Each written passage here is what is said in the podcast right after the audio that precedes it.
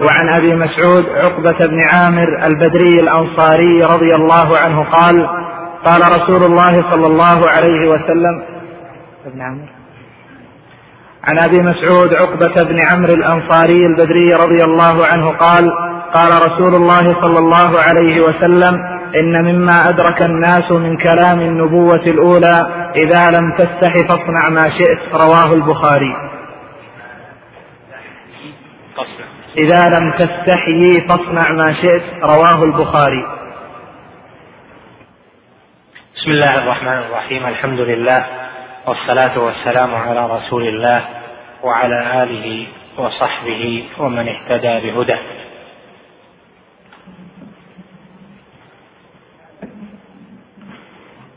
هذا الحديث فيه الكلام على شعبة من شعب الإيمان ألا وهي الحياة. وقد أسند الكلام هنا إلى ما بقي للناس من النبوة الأولى. فقد قال عليه الصلاة والسلام هنا إن مما أدرك الناس من كلام النبوة الأولى إذا لم تستحي فاصنع ما شئت. وقوله عليه الصلاة والسلام هنا إن مما أدرك الناس من كلام النبوة الأولى يقتضي أن هناك كلاما أدركه الناس من كلام الأنبياء. ومعنى الإدراك أنه فشى في الناس وتناقلوه عن الأنبياء. وقوله مما أدرك الناس من هنا تبعيضية فيكون هذا القول وهو إذا لم تستحي فاصنع ما شئت يكون بعض ما أدرك من كلام النبوة الأولى. فقال عليه الصلاة والسلام إن مما أدرك الناس من كلام النبوة الأولى. والنبوة الأولى المقصود بها النبوات المتقدمة يعني أوائل الرسل والأنبياء كنوح عليه السلام وإبراهيم عليه السلام وهكذا. فإن نوحا عليه السلام له كلام فشى في في أتباعه فيما بعده وإبراهيم عليه السلام كذلك في كلام الله وكذلك مما أعطاه الله جل وعلا وأوحاه إليه فيما في صحفه. فالنبوة الأولى المقصود بها النبوات السابقة البعيدة عن إرث الناس لذلك الكلام. فيكون مقتضى النبوة الأولى أن هناك نبوات متأخرة وهذا صحيح لأنه إذا أطلق النبوات الأولى فإنما يعنى به الرسل والأنبياء المتقدمون. أما موسى عليه السلام وعيسى عليه السلام وهكذا أنبياء بني إسرائيل داود وغيره هؤلاء من النبوات المتأخرة يعني من الأنبياء والرسل المتأخرين. وقوله عليه الصلاة والسلام مما أدرك الناس من كلام النبوة الأولى هذا يعني أن هذا الكلام كلام أنبياء وله تشريعه وله فائدته العظيمة. فهذا فيه لفت النظر إلى الاهتمام بهذا الكلام. قال إذا لم تستحي فاصنع ما شئت. تستحيي يعني الحاء هنا لأن الفعل استحى يستحي. فهنا تستحي صار جزم لم أثر في الفعل بحذف الياء لأن هناك ياءين وتظهر هذه في قول الله جل وعلا إن الله لا يستحيي فثم ياءان. هنا لما أتت لم حذفت الياء التي هي من الفعل وبقت وبقيت الياء الأخرى الداخلة. وإذا قيل لم تستحي على كسر الحاء إشارة إلى وجود إلى حذف الياء فلا بأس في نظائرها المعروفة في النحو. قوله هنا لم تستحي فاصنع ما شئت هذا فيه ذكر الحياء. والحياء كما جاء في الحديث الآخر شعبة من الإيمان وهو ملكة باطنة. والحياء هذا يأتي تارة بالجبلة والخلق المطبوع عليه الإنسان وتارة يأتي بالاكتساب. أما في الجبلة والطبع فهذا يكون بعض الناس حييا.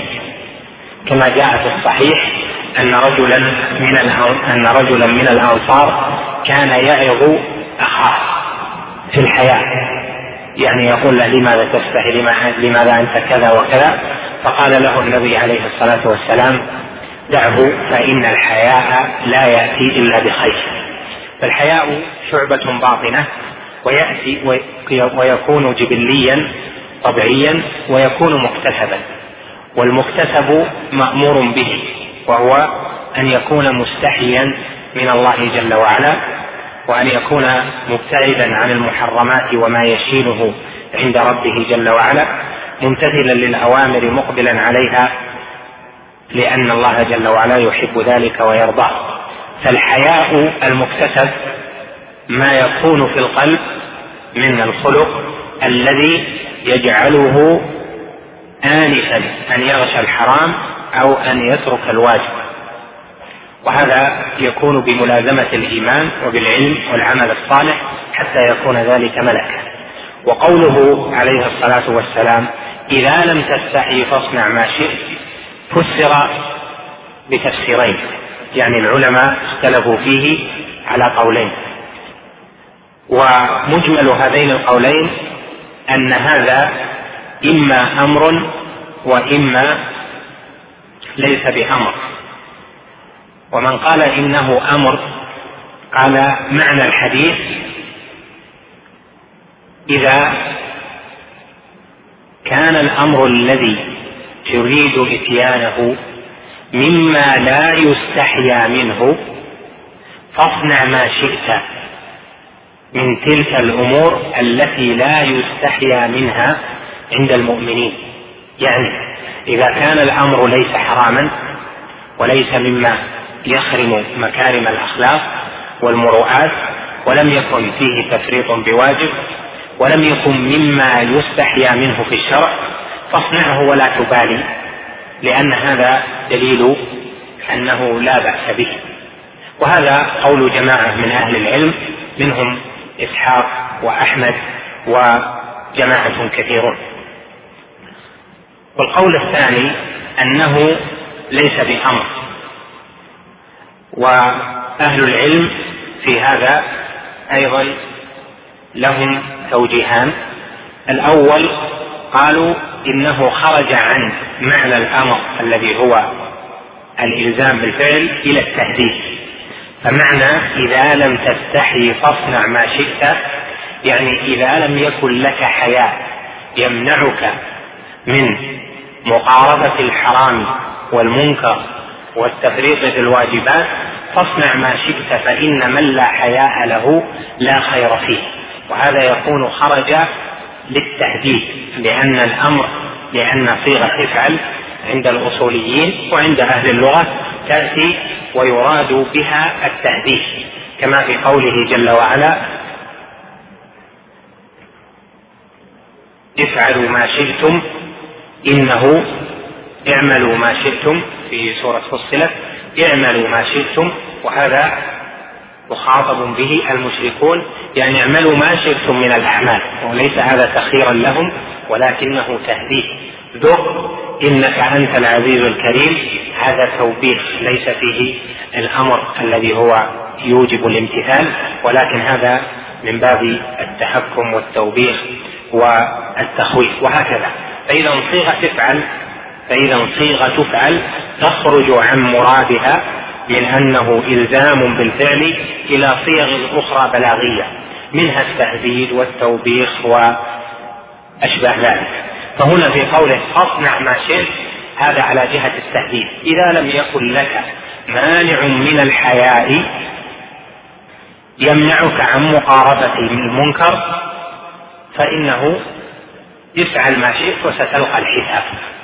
وستلقى ما سوء هذا الفعل الذي لم يمنعك عنه الحياء والوجه الثاني لهذا القول أن طائفة من أهل العلم قالوا هذا خرج مخرج الخبر.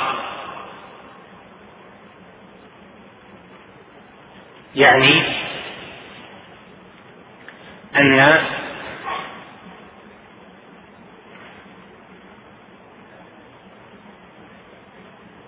ما لا يستحيا منه فإن الناس يصنعونه. وهذا خبر عن الناس وعما يفعلونه وهو أن الأمور التي لا يستحيون منها يصنعونها. إذا لم تستحي من ذلك الفعل فلك صنعه أو فالناس يفعلونه. فهو أمر في ظاهره خبر في باطنه. وهذا هذان القولان ظاهران في الأول وفي الثاني. يعني أنه أمر أو أنه ليس بأمر خرج على التهديد أو على الخبر. كل هذا قريب والحديث يحتمل القول الأول ويحتمل القول الثاني. نعم.